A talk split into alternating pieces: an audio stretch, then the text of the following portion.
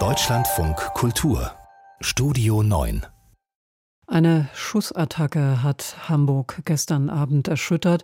Bislang sind die Hintergründe unklar. Klar ist lediglich, dass bei einer Veranstaltung der Zeugen Jehovas in Hamburg mehrere Menschen erschossen worden sind und weitere verletzt.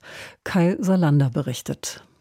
Die Kirche, auch als Königsreichssaal Jehovas Zeugen bekannt, sieht vielmehr aus wie ein zweigeschossiges Bürogebäude. Es steht zwischen einer Autowerkstatt und einem Bauplatz an einer sechsspurigen Straße im Hamburger Stadtteil Alsterdorf. In der Kirche soll ein Schütze gestern auf mehrere Menschen geschossen haben. Ein Anwohner hatte den Angriff beobachtet und mit seinem Handy gefilmt. Gegen 21 Uhr war der Mann zur Kirche gelaufen und hatte zunächst durch die Fensterscheiben in das Gebetshaus geschossen. Anschließend lief er auch in das Gebäude und feuerte dort weitere Schüsse ab. Das hörten auch die beiden Augenzeugen Kemal und Felix. Ja, ich habe telefoniert gehabt bei mir vor der Haustür und habe ähm, ja, so ein dumpfes Geräusch gehört. Es hat sich angehört wie Schüsse. So. Dann wurde das hier irgendwie auch nochmal bestätigt von Nachbarn.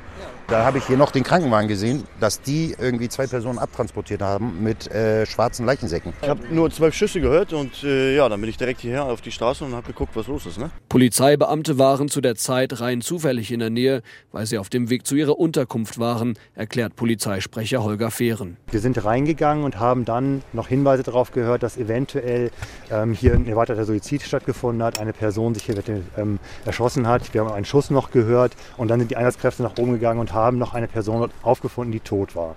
Die möglicherweise der Täter ist oder einer der Täter ist, das müssen wir jetzt aber mit der Tatarbeit. Die Einsatzkräfte brachten Verletzte in Sicherheit, darunter auch eine hochschwangere Frau. Die Polizisten trugen sie zu einem der zahlreichen Rettungswagen. Unterdessen hatten sich andere Kirchenbesucher in einem Wartehäuschen einer Bushaltestelle verschanzt und wurden schließlich von der Polizei gerettet.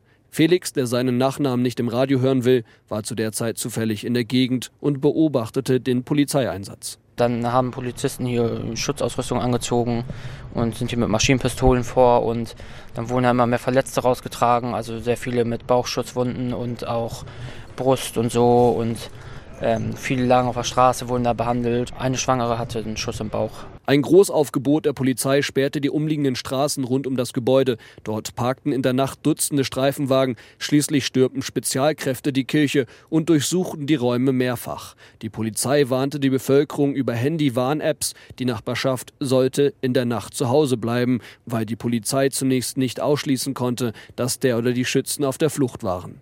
Gegen drei Uhr in der Nacht kam die Entwarnung, dazu Fähren. Wir haben keine Hinweise darauf, dass ein Täter flüchtig ist, sondern eher Hinweise darauf, dass ein ein Täter eventuell sogar unter den Toten befindet. Spurensicherer in weißen Schutzanzügen sind in der Nacht zum Tatort gefahren, sollen dort nun Beweismittel sichern. Wenige Stunden nach dem Amoklauf herrschte eine gespenstische Stille rund um die Kirche. Vereinzelt klickten Kameras, zahlreiche Journalisten standen vor dem rot-weißen Flatterband, die Linse auf das Gebetshaus gerichtet.